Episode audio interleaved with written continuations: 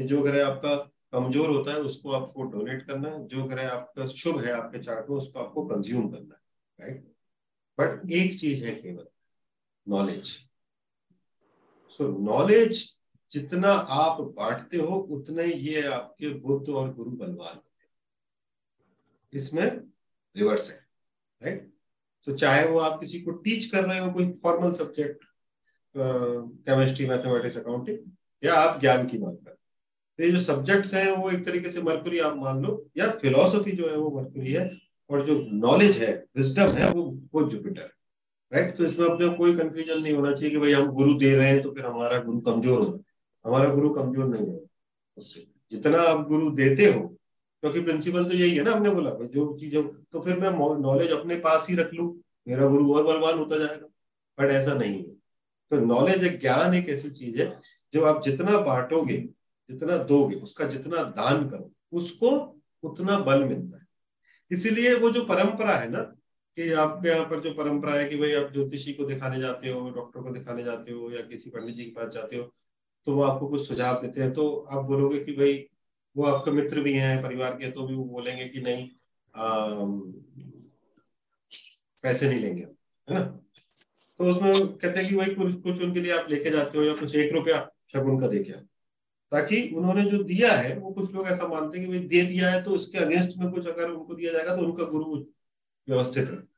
But it is not that compulsory knowledge आप चाहे free में दो, चाहे आप पैसे ले दो। एनीवेज इसलिए जब नॉलेज आप देते हो तो उसको दक्षिणा कहा जाता है। ना? तो अब इंग्लिश में आप फ़ीस बोलते हो, जो भी बोलते हो, वो अलग बात है। बट जब आप ज्ञान का एक्सचेंज करते हो तो उसको दक्षिणा, उसका जो शब्द है, वो दक्षिणा है। राइट सो वो चीज़ में हम लोग कंफ्यूज नहीं हो रहा। ज्ञान जितना आप लोगों को, जितना ज्ञान में लेके आते हो, उतना आपका बृहस्पति और मरकुरी दोनों बलवान होंगे right and it is said to be the biggest donation है ना? ये सबसे बड़ा डोनेशन क्योंकि हम जो डोनेशन कर रहे हैं, हमने किसी गरीब को भोजन खिलाया, हमने किसी गरीब को कपड़े दिए, ये सब बहुत ही छोटा छोटा है ना? भोजन कराया, एक दिन, दो दिन कपड़े दिए, दो महीने, तीन महीने कंबल दे दिया, ये सब इनका टाइम लाइन है। ये उसके बाद इसका क्षय हो जाता है। ज्ञान का क्षय नहीं होता, है ना? तो अगर आपने किसी को एजुकेशन दे दी तो उसका सात पीढ़ियाँ आगे की सुधर जाती इसलिए उसमें भी स्त्री का मतलब बच्ची का एजुकेशन को प्रमुखता से देखा गया, क्योंकि मरकुरी को छोटी बच्ची जैसा ही माना। तो क्यों? क्योंकि आदमी का, आप बच्चे, लड़के का आपने एजुकेशन दिया, ठीक है। वो वो अपना खुद करेगा। बट अगर माँ एजुकेटेड होगी तो उसके आगे की पूरी जनरेशन एजुकेटेड राइट इसलिए स्त्री चाइल्ड को या लड़की चाइल्ड को एजुकेशन में सपोर्ट करना। हम तो जा जाके नहीं पढ़ा सकते को हमारे पास पैसे हैं और आपने कुछ बच्चियाँ गोद ले रखी हैं कि भाई चलो, एक बच्ची का दस बीस हज़ार रुपए लगता है साल का, मैं एक लाख रुपए छह बच्चियों को मैं पूरा ट्वेल्थ तक पढ़ाऊँगी। So you have no idea कि आपने किस लेवल का सेवक की क्योंकि उन छह बच्चियों की, पाँच बच्चियों की आपने सात पुश्ते आगे की सब स्कूल जाएँगी। क्योंकि माँ अगर एजुकेटेड होगी तो भूखी भी मर रही होगी, लेकिन वो बोलेगी कि मेरे बच्चों को स्कूल भेजो।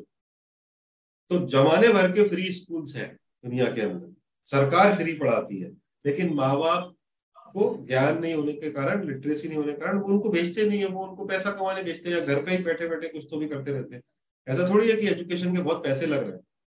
गवर्नमेंट पूरे हर दुनिया के हर देश की गवर्नमेंट सरकारी स्कूल खोलती है, फ्री पढ़ाती है। But because of the literacy specifically of the mother तो फादर को जनरल केस में बाहर जाना करना बट माँ अगर लिटरेट होगी तो वो कुछ भी हो जाए, अपने बच्चे को ज़रूर पढ़ने तो this is set to be one of the biggest kind of donation है ना? ये सभी डोनेशन में सबसे ऊपर है, ज्ञान का और शिक्षा का डोनेशन तो थोड़ा थोड़ा करते रहना चाहिए, ये सभी ग्रहों के लिए अच्छा है।